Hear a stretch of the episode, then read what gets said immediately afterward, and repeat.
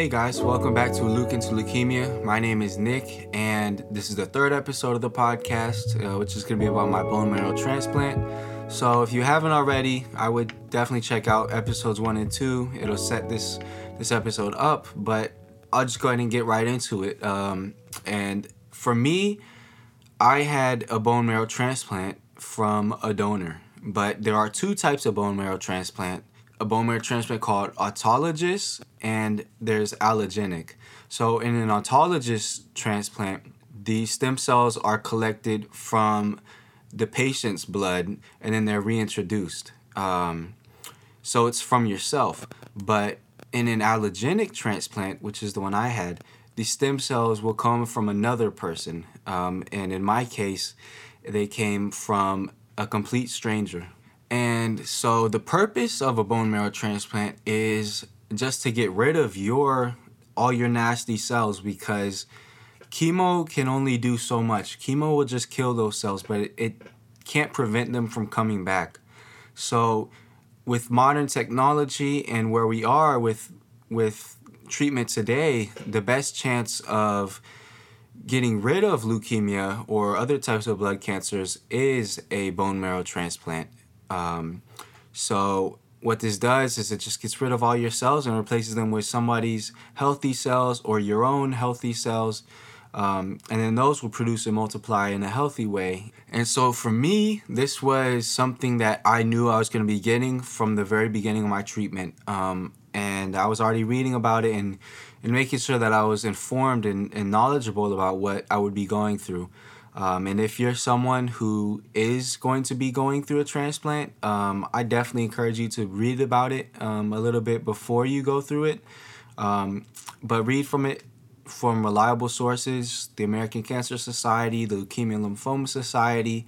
These are great places to check out and get reliable information um, because we know how the internet is and it can get scary reading a lot of things on there. Um, I have a story about getting scared from reading things on the internet that I'll share with you guys. Um, but nonetheless, we'll get into the episode. Um, and we left off last time where my transplant team and the transplant coordinator were looking at different options. We were trying to figure out if one of my family members, my brother, my parents, were going to be my donor, or if we were going to go with a stranger from the registry.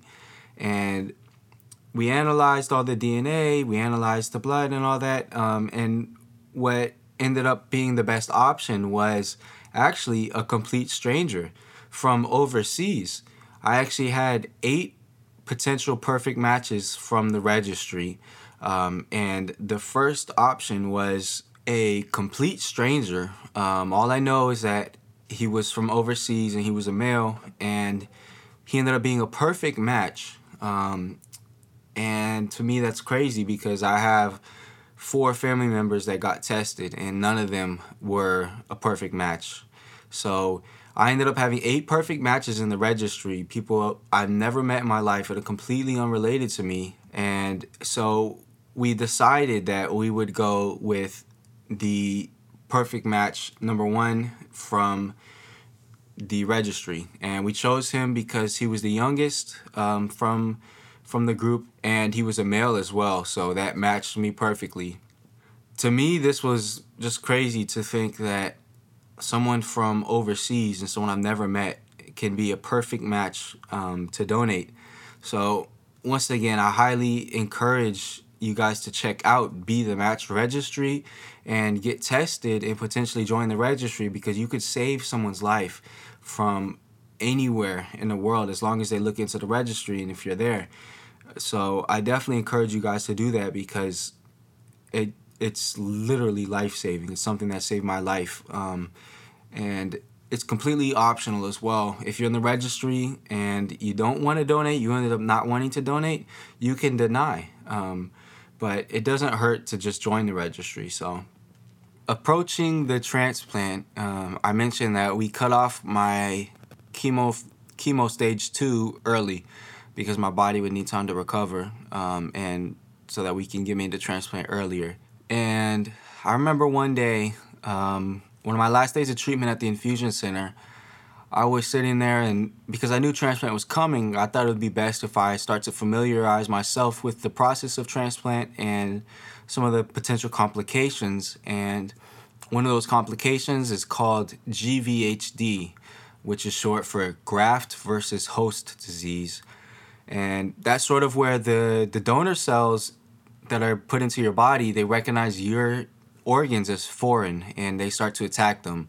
This can happen to your skin, it can tap, happen to your liver, uh, to your gut, to your eyes. It can happen to a lot of different a lot of different things. Um, and it's something that is very serious in lowering the quality of life. Um, and that was something that was really important to me um, because I felt at that point that I had had a very good treatment experience and I had a very good experience going through leukemia. I stayed at the hospital. I haven't had any pain that made me suffer. Um, so understanding that there was this re- very real um, and common um, complication lingering around the corner with transplant, that was very scary for me. Um, understanding that it's out of my hands completely. There's nothing I can do that will prevent GVHD. And it's also one of those things that it's not curable. Um, so there's no cure for it, but it is treatable. But I was looking too far into the future um, at that point. I was just being scared of, of my life 10 years from now. I, it was more so that I needed to, to focus on what's happening a month from now. The transplant's happening a month from now. So I had to refocus and, and remember why we're doing this. Um, and the fact is, we're doing it to save my life because there would be no 10 years from now to worry about if I didn't do the transplant. So, going up to the transplant, we met with the oncology and transplant coordination team. Um, and this was sort of to prepare me and and make me knowledgeable about everything about the transplant, some potential side effects, some potential complications, and um, just the process that I'll be going through. Um, and this was super helpful because I was going into transplant aware and informed of what to expect, what could go wrong, and that really helped ease my mind um, and ease my conscience. And there is one thing that I do remember about this meeting. Um, that was because for the first time since my diagnosis, I actually I saw numbers about my case. Um, I never asked my doctor what my prognosis was, what the survival rate is. I just wasn't concerned with any of that. But before transplant, um, we did talk about it a little bit. Um, and I wanted to share that with you guys now. So we talked about three different things mortality, cure, and relapse. And we discussed the percentage of chance of it. So without the transplant, the chance of mortality is 100%, and the chance of cure or relapse is 0%. With the transplant, mortality is 15%. Cure was 50 to 65%. Um, he couldn't really give me an exact number, but he's saying since I was doing really well, um, it was closer to 65%. And then relapse was 35%. So comparatively, it's night and day. You know, 100% mortality is not an option. I'm not going to take that. Um, the transplant gives me a fighting chance. It gives me a chance at a new life to live again leukemia free. So it's yeah, it's night and day whether or not to get the transplant. I mean, there's only one answer in my case, and that was yeah, that's what we have to do. Um, and I was blessed with eight potential perfect matches. And so we went ahead and scheduled a transplant for November 25th with the donor from overseas. And I was going to be admitted on November 17th. And before the transplant, we would need to get rid of all my cells again, um, all my blood producing cells. So, how we would do that is I would go in, as I said, November 18th, which is eight days to transplant. For the first three days I was there, I was going to get total body radiation. Um, and I'll get that twice a day for the first three days. Then after that, I would get for four days a heavy chemo called fludarabine. Um, I can't remember if I got that once or twice a day. Um, but then I would have a day of rest, and then the transplant happened, and that was on November 25th. The day before Thanksgiving, which was cool. Um, and then we would wait two days after transplant, and then on day plus three, we would get another chemo, which was very heavy, called Cytoxan. Um, and I would get that for two days. And then directly after that, on day plus five, I would start immunosuppressant, which was called tacrolimus. Then I would start another medicine called CellCept, and then another medicine called uh. And what those two would do, they would just kind of promote um, growth and help those new cells to thrive and, and just set settle them in basically. So those eight days before transplant flew by. I was ready to get it done. I was excited. Um, this was gonna be the definitive step in my treatment that would lead me to recovery and lead me to where I am today. And I was so eager to to be healthy again. And, and transplant could not come soon enough. And those days ended up flying by. And then transplant day comes, and it was a great day. Um, I definitely felt a lot of love from my family um, that day and from everyone, and it was just a great memory. Honestly, um, a life changing day, and I thank God every day for that transplant and for that day and for the opportunity um, to have the transplant because not a lot of pa- patients have so many perfect matches. Um, so, yeah, I woke up that day and it was great because, contrary to the COVID policies, which would say that we could only have one visitor, um, the hospital team let me have both my mom and my dad there for transplant, which was great because I'm only 19. You know, I'm I'm I still I still need my parents, and that's a very emotional day um, for me and my family. So for all three of us to be there was great because that was really special to all three be there in the hospital because that was not something that I think we'd ever experienced all being there at the same time. But it was also great because um, my brothers and my parents they all got me transplant gifts because it's considered my new birthday. Um, because I would be getting new new stem cells, um, and so it was, it was a really big occasion. It was a celebratory occasion. So that's one reason why I look back on it with you know sort of a smile on my face and a warm heart because I could just see all the love, um, and I can just reminisce and feel the love um, that I felt on that day. Um, so the transplant was going to be early in the afternoon, and and it rolls around soon enough. Um, before I know it, I see the the nurse come in with three syringes of stem cells in it. It's like this thick pink um, slushy like thing, um, and I was gonna be getting them through my PICC line, which is the line in my arm. Um, but usually, transplant patients get it through something called a port, um, which is underneath their skin on their chest. Um, so a needle pokes through and then but because I had the PICC line, we were going to be putting it through there, which was fine. Um, and it's funny because I had that only because COVID caused a shortage of parts. Um, so I got it through the PICC line. And um, when I first thought about it, I thought that they were to like cut in my bone and, and put some things in there. Um, but that's not the case at all. They literally just inject it through the line um, that I already had in my arm. So it was not i didn't feel a thing. It wasn't painful or anything. It was just like getting chemo or or blood just went in there and did it sting so i was feeling good during transplant. I was a little bit tired because the medicines they gave me uh, made me woozy and, and stuff. So i i was just resting that day um, and i remember for the next couple of days i was doing great I was riding the bike several miles, um, and I was just feeling great. And I think psychologically had a lot to do with it as well because I felt like I was one step closer to being healthy, and I felt like that was the, the defining moment for me. Um, but also, I I went into the hospital um, with the goal to beat the the quickest time out after transplant, um, which I think was 16 or 17 days.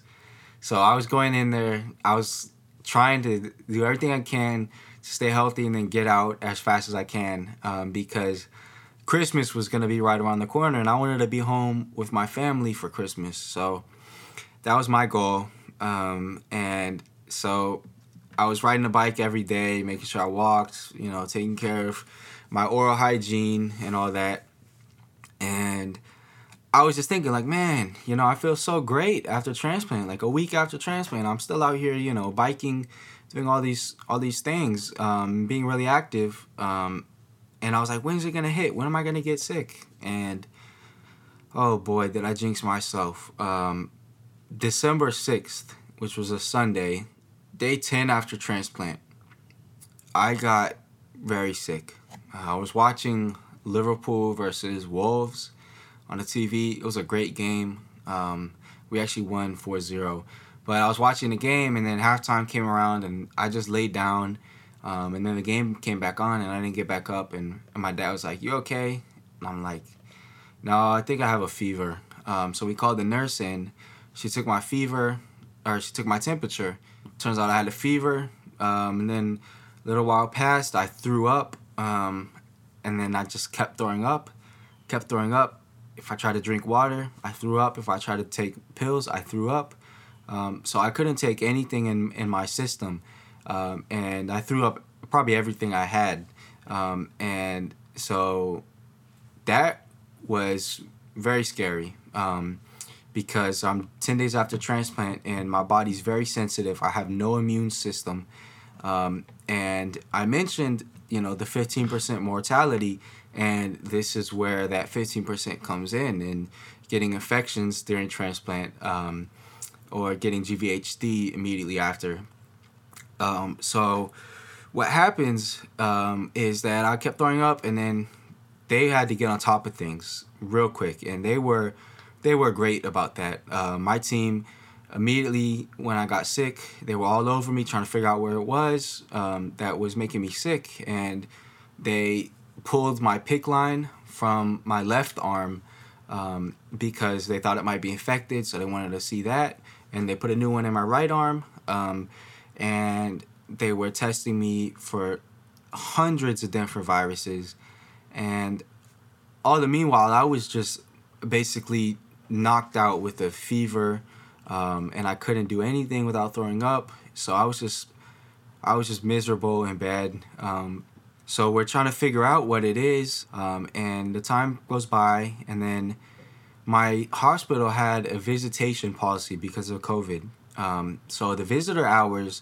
were between 9 a.m. to 8 p.m. So what that meant is that I could only have one visitor a day, and it had to be between those hours. So 8 p.m. approached, and sometimes they were lenient and they let a parent stay the night. Um, but 8 p.m. approached, and I was still very sick, high fever, um, couldn't take anything down without throwing up. And my dad tries to talk with the lead nurse on the floor to try to stay the night with me because I'm really sick and you know I want him there and he wants to be there with me because imagine your son with leukemia goes through a crazy procedure, a bone marrow transplant um, with a high risk for complications, um, and then 10 days out, he gets deathly ill.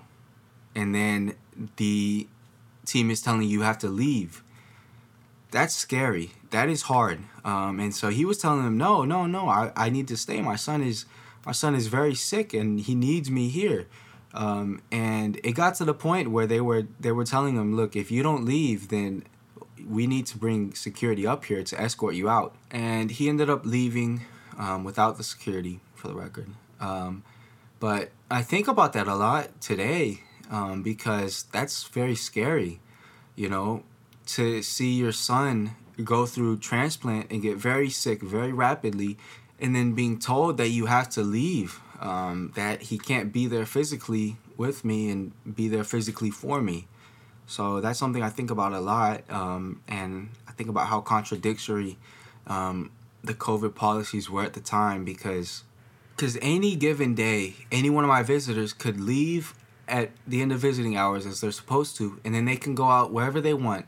And if they get sick, they can just come back the next day and bring it to me or the other patients, which to me doesn't make as much sense as if they were just allowed to stay the night. Um, and that even reduces the risk of them going out somewhere to bring something in. So that was the time that the visitor policy hurt the most. Um, but the next day, my mom was able to come up um, and we were starting to get to the bottom of my infection. Still the same thing. I was not able to eat anything. I had a super high fever. Um, and they were starting to get to the bottom of it, and they found out that it was sepsis and double pneumonia.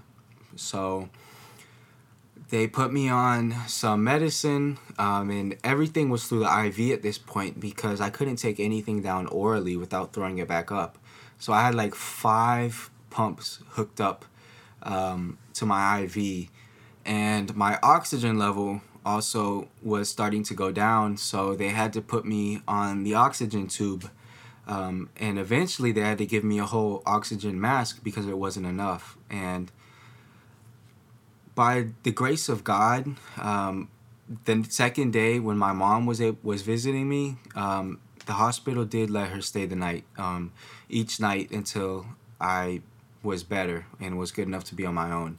Um, and that was a great relief because it's so comforting to have someone you love there with you um, at all times, even even as you sleep. Because going to sleep alone and then waking up alone as a cancer patient, it's it's hard for me at least. Um, and so we f- figured out what it was, but because my oxygen levels were were still running very low, we kept having to to do tests um, and imaging and all these sorts of things. Um, and my oxygen level got really low to the point where they were ready to admit me to the ICU. Um, and I was so close to being admitted to the ICU, but it's funny hearing this story because I was sick at the time, so I don't remember it. Um, I have to listen to my mom tell me, but because it was Christmas, because it was coming around Christmas, uh, my parents decorated my room. It was beautiful.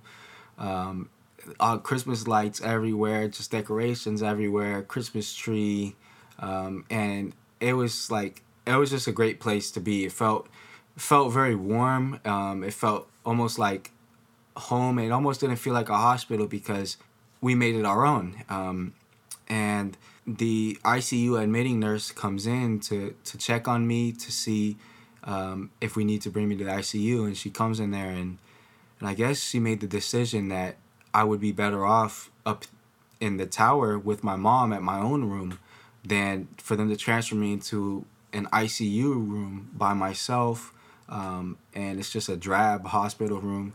Um, and so that was that was really powerful how she knew that you know the, the power of family um, and the power of comfort um, and healing so that was something that i'm extremely thankful for because had i gone to the icu i don't know how things would would have turned out because that's scary um, very scary um, given the risks that i was at so that was a very scary time and then on top of the pneumonia and the sepsis what happened was the medicine I was on called tacrolimus, which is an immunosuppressant. So it keeps my immune system down. It keeps the numbers down and tame so that they don't kill off or attack my new cells. Um, and so because I was on those immunosuppressants, um, I guess the drug tacrolimus is something that if you get if you accumulate too much of in your body,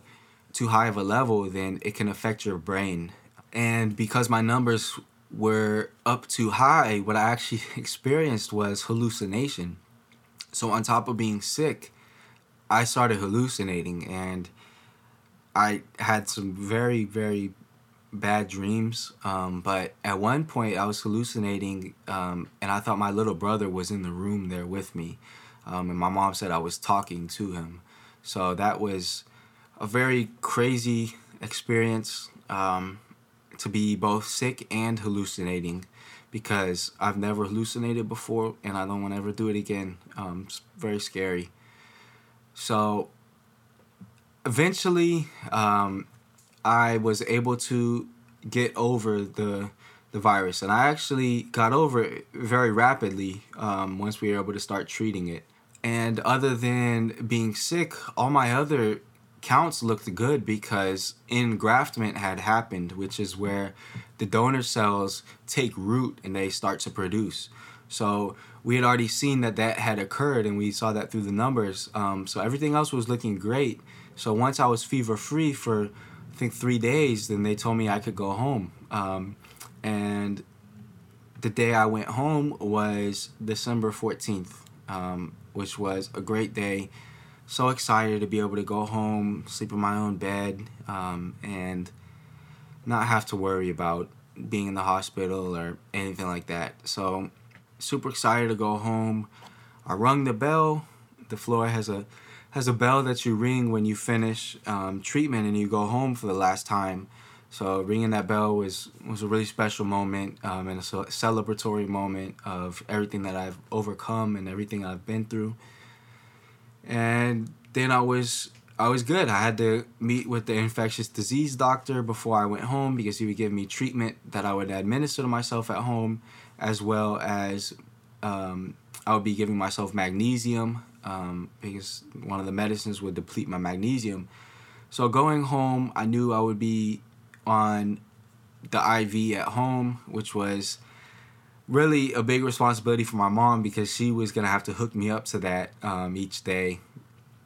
So I got home and it was a great time because it was enough time to where I was gonna be acclimated before Christmas, um, and I was gonna be hopefully in a better place mentally and physically. But ended up being that the next day um, I came down with a fever, and so we had to call the unit, and I had to go back to the hospital.